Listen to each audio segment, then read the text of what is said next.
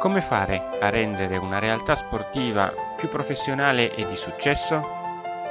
Sono Andrea Annunziata e questi sono i miei consigli di sport marketing.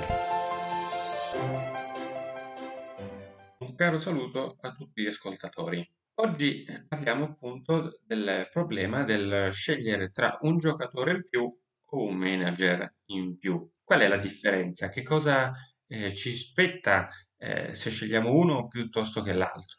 Allora, se si sceglie, come spesso succede, nella maggior parte dei casi si potrebbe dire, il fatto di scegliere appunto il giocatore in più che può offrire quindi il suo gioco esclusivamente in campo per la stagione per la quale l'abbiamo assunto, innanzitutto abbiamo il problema che non c'è la certezza della sua prestazione, perché per vari motivi potrebbe non inserirsi all'interno del gioco della squadra o comunque se è uno sport singolo senza team, non abbiamo comunque la certezza che la sua prestazione durante l'anno sia della qualità delle stagioni precedenti, perché magari a livello ambientale non si trova bene. Se si infortuna, il periodo eh, appunto in, di servizio nel quale l'abbiamo assunto ha delle flessioni perché nel periodo in cui è infortunato e non può essere messo in squadra o comunque non può giocare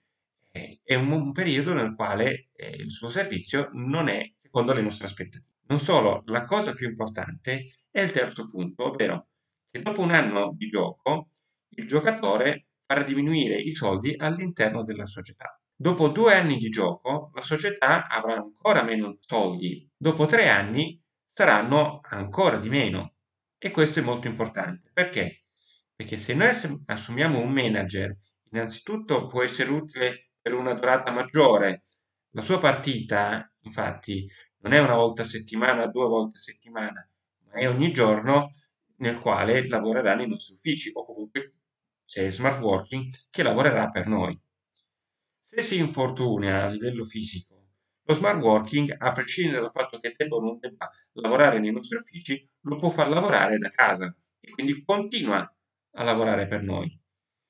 Le sue prestazioni possono essere eh, crescenti nel tempo, perché man mano che eh, il periodo di gioco aumenta per quanto riguarda il nostro manager, per così dire periodo di gioco, periodo lavorativo, lui sarà sempre più performante Dopo un anno di lavoro, attenzione, la società non è detto che rientri dai soldi, però sicuramente avrà fatto un investimento importante. E perché? Perché dal secondo anno in poi comincerà a far guadagnare denaro alla società sportiva. Se è un bravo manager, se abbiamo saputo scegliere un manager qualificato, ovviamente. E quindi che cosa succede? Che il secondo anno ci sarà un, quello che viene definito break even point? Probabilmente sì.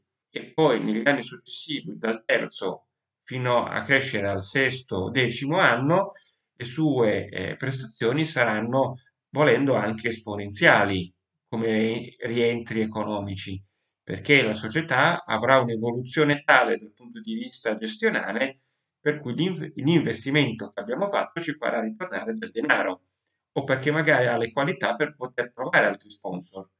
Quindi pensiamoci bene, un manager non è un costo, è un investimento sul lungo periodo, il giocatore, eh, il giocatore non ci dà garanzia neanche sul premio. Per cui è un po' come quel, quel detto che lo sciocco guarda la luna ma vede il dito. Bisogna fare attenzione e cercare di guardare lontano, di guardare la luna per non fare le figure degli sciocchi. Per oggi è tutto, vi invito al prossimo intervento qui su Consigli di Sport Marketing. Un caro saluto.